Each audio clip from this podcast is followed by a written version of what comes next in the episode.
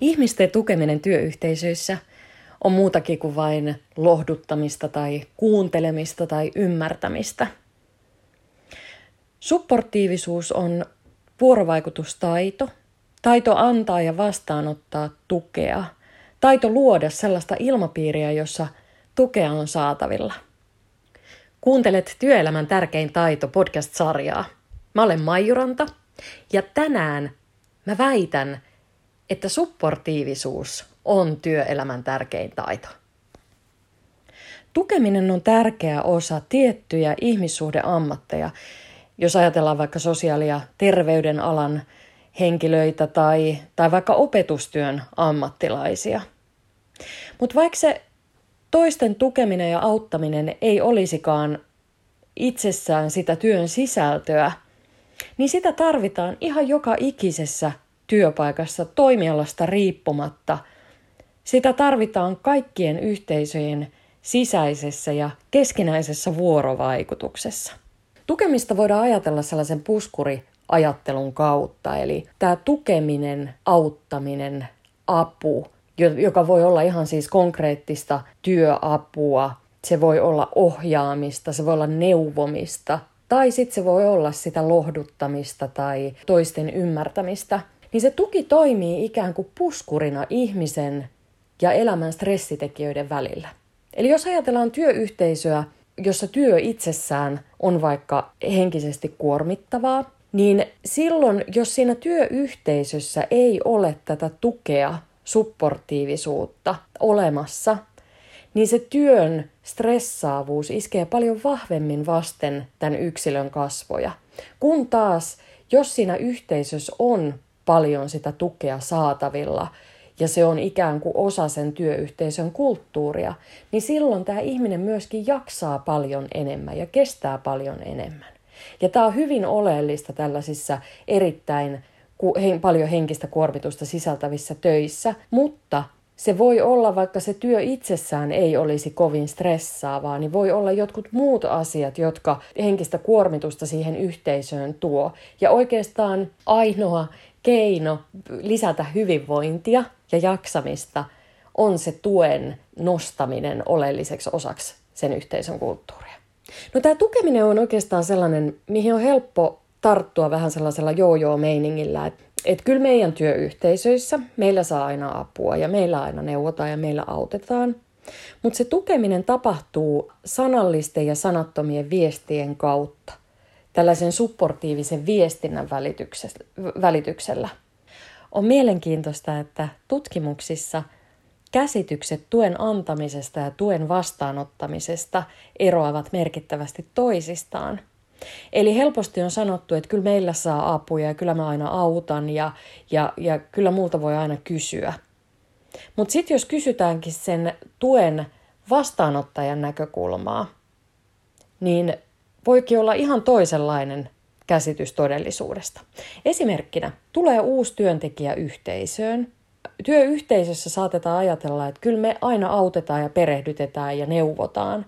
Mutta sitten jos me kysytäänkin siltä perehdytettävältä, niin voi olla, että hän kokee, että hän ei olekaan saanut niitä apuja sen verran, mitä hän tarvitsisi. Oleellista on se, että ainoastaan saatavilla olevalla tuella – on merkittävästi vaikutuksia ihmisten hyvinvointiin. Eli ei pelkästään se, että autetaan kun tarvitaan, vaan se tietoisuus siitä, että tämä porukka tässä mun ympärillä on sellaista, että mä luotan niihin ja ne voi luottaa minuun. Eli jos mä tarviin jotain, niin tästä porukasta mä sitä saan. No tällä tuella ja auttamisella, niin hyvä ajatus kuin se onkin, niin sillä voi olla myös negatiivisia vaikutuksia se tuki, tuen tulisi aina vastata tuen tarpeeseen. Jokainen meistä tunnistaa varmaan sellaisia hetkiä, jolloin on saanut neuvoja tilanteissa, joissa niitä ei olisi ehkä välttämättä kaivannut. Eli se tuen antaminenkin sinänsä on jo tässä supportiivisuudessa oma taitonsa. Eli se, että autanko ihmisiä silloin, kun ihminen sitä apua tarvitsee, vai ajattelenko auttavani sillä, että menen neuvomaan tilanteessa, jossa niitä neuvoja ei välttämättä tarvittaisi. Ja silloin tämä tuki, annettu tuki, ei itsessään vaikuta siihen hyvinvointiin. Se saattaa ennemminkin aiheuttaa vaikka konfliktin näiden ihmisten välille, että älä sinä tuu neuvomaan mua tässä, tässä tilanteessa. Sitten toisaalta myöskin jotkut neuvot voi olla vaikka käyttökelpoisempia kuin toiset, että vaikka sitä tukea on annettu, niin välttämättä se ei itsessään takaa sitä hyvinvointia, koska kyse on myös sen tuen laadusta, eli minkälaista se, se apu on.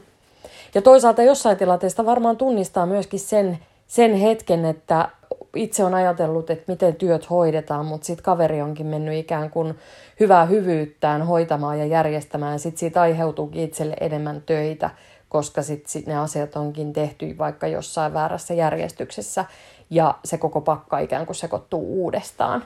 No tämä ei ole niin itsestäänselvä asia, että, että vaikka tämmöinen emotionaalinen tukeminen auttaa aina emotionaalisen tuen tarpeeseen tai käytännön työapu auttaa käytännön työavun tarpeeseen. Nämä, nämä ei ole niin yksiselitteisiä. Itse asiassa vaikka tämmöisen välineellisen tuen keinot, eli just se käytännön työapu, saattaakin vaikuttaa vaikka emotionaalisen tuen keinoin. Mulla on tästä käytännön esimerkki.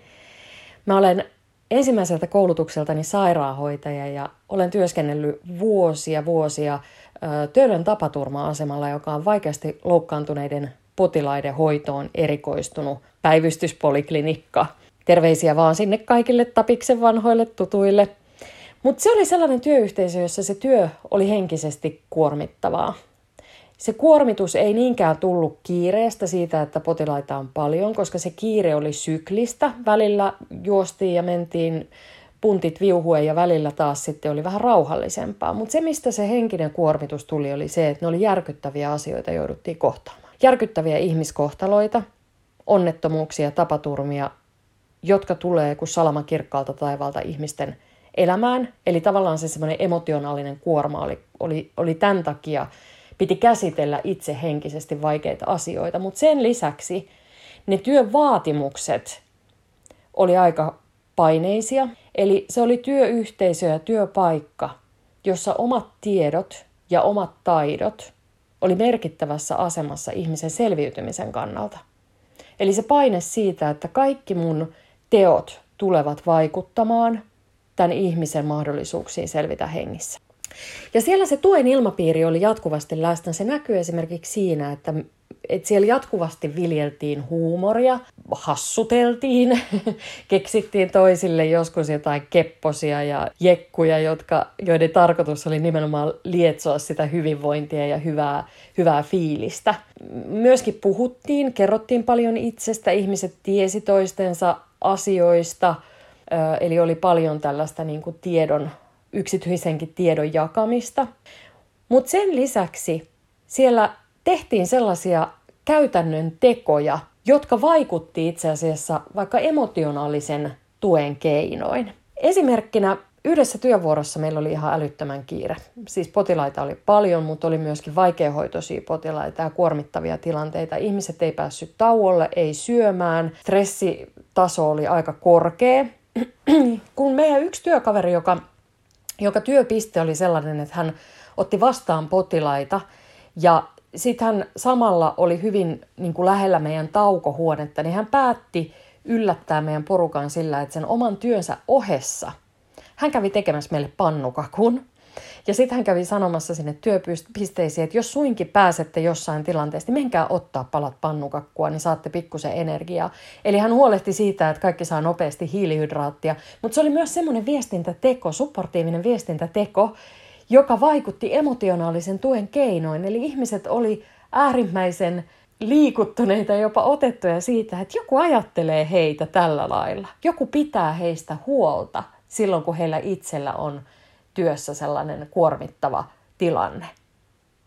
Toisaalta se tuen ilmapiiri on kriittinen tekijä myöskin niin kuin turvallisuudelle. Et jos me ajatellaan tätä perehdyttämistä, esimerkiksi tämä neuvominen ja ohjaaminen ja opastaminen on sitä tiedollista tukea, sitä supportiivisuutta, jolla uusi työntekijä esimerkiksi saadaan mukaan siihen työ, työhön. Sehän on siis todettu, että tämä niin kuin tuen ilmapiiri ja toisten auttaminen työyhteisössä vaikuttaa esimerkiksi ihmisten työurien pituuteen, eli se, että jääkö nämä ihmiset tälle alalle, että onko he saanut ikään kuin apua ja ohjeita ja neuvoja ja työapua ja onko te heidät jätetty yksi vai onko he, heidän rinnalla kuljettu tietyissä tilanteissa. Mutta se vaikuttaa myös siihen työhön sitoutumiseen, eli kuinka kauan ne ihmiset viihtyvät tietyssä työpaikassa. Ja tämähän on aika merkittävä tekijä kaikissa työyhteisöissä. Jos me ajatellaan, että mikä tulisi olla yksi kaikkien työntekijöiden tavoitteista, niin olisi se, että me sitoutettaisiin koko se työyhteisö pysymään siitä työpaikassa. Eli tehdään sellaiset olosuhteet, että ihmiset myös viihtyy. Ja se on kaikkien etu, koska jos ajatellaan, että me saadaan säilytettyä se kokemus ja osaaminen osana sitä työyhteisöä, niin se koituu kaikkien hyväksi. Että työyhteisön vaihtuvuus on, on mahdollisimman pieni. Ja tässä on nyt sitten merkittävä tekijä siinä, että miten ihmiset perehdytetään, miten heidät otetaan vastaan sinne työyhteisöön. Tähän hyvään perehdyttämiseen kuuluu tietysti se, se tuen saatavilla oleminen. Se, että kun tulee uusi työntekijä – niin hän tietää, että täällä autetaan, täältä mä saan apua. Eikä vaan niin, että tuossa on sulle työpaikan avaimet ja, ja kyllä sun pitää niin kuin osata tämä duuni ja sillä selvä. Mutta sen lisäksi myöskin semmoinen emotionaalinen tukeminen, että jos ajatellaan, että uusi työntekijä tulee yhteisöön, niin hän on aluksi aika epävarma. Hän on epävarma omasta osaamisestaan. Tietysti se tietotaito siitä, siitä työstä ei vielä ole kovin suuri, hän on epävarma omasta osaamisesta, hän on epävarma myös siitä, että hyväksytäänkö hänet vaikka osaksi tätä yhteisöä. Ja sen tähden kaikki sellaiset viestintäteot, ystävällisyyden osoittamiset, kiinnostus vaikka tämän, tämän ihmisen kuulumisista, se, että, että häntä huomioidaan uutena ihmisenä, ikään kuin merkittävänä ihmisenä, niin se on sitä emotionaalista tukemista myöskin. Ja toisaalta myöskin se niin kuin virheiden ja tyhmien kysymysten salliminen. Se, että sillä ihmisellä on sellainen olo, että mä saan myös tehdä virheitä, mä saan olla tietämätön ja mut hyväksytään myös sellaisena tähän työyhteisöön. Ja toisaalta myös se, että sen työyhteisön kaikki jäsenet olisi tietoisia toisten ihmisten niin kuin osaamisen tasosta. Eli se, että ymmärretään myös se, että jos tulee uusi työntekijä, niin ihan kaikkia asioita ei voida vaan heittää hänelle ja ajatella, että hän osaa, vaan myös ollaan jatkuvasti hereillä siitä, että mitä kukakin ja missä vaiheessa osaa.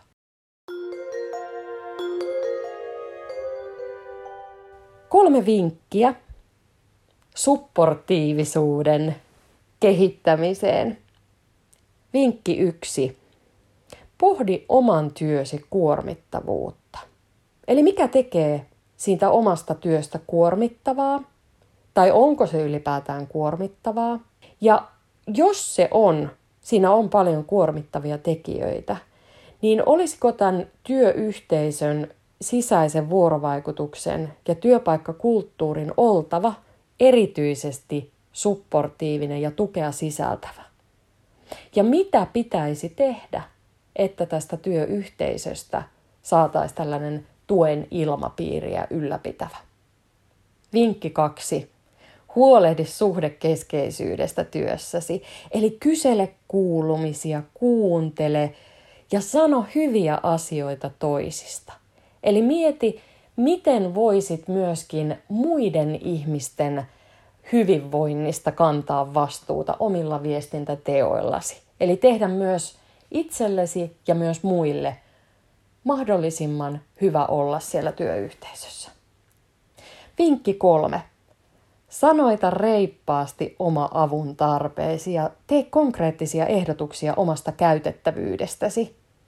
Eli tällaiset yleiset ilmaisut, että, että sano vaan, jos tarvit apua, niin ne ei riitä. Vaan se supportiivisuus edellyttää sanojen lisäksi myös tekoja.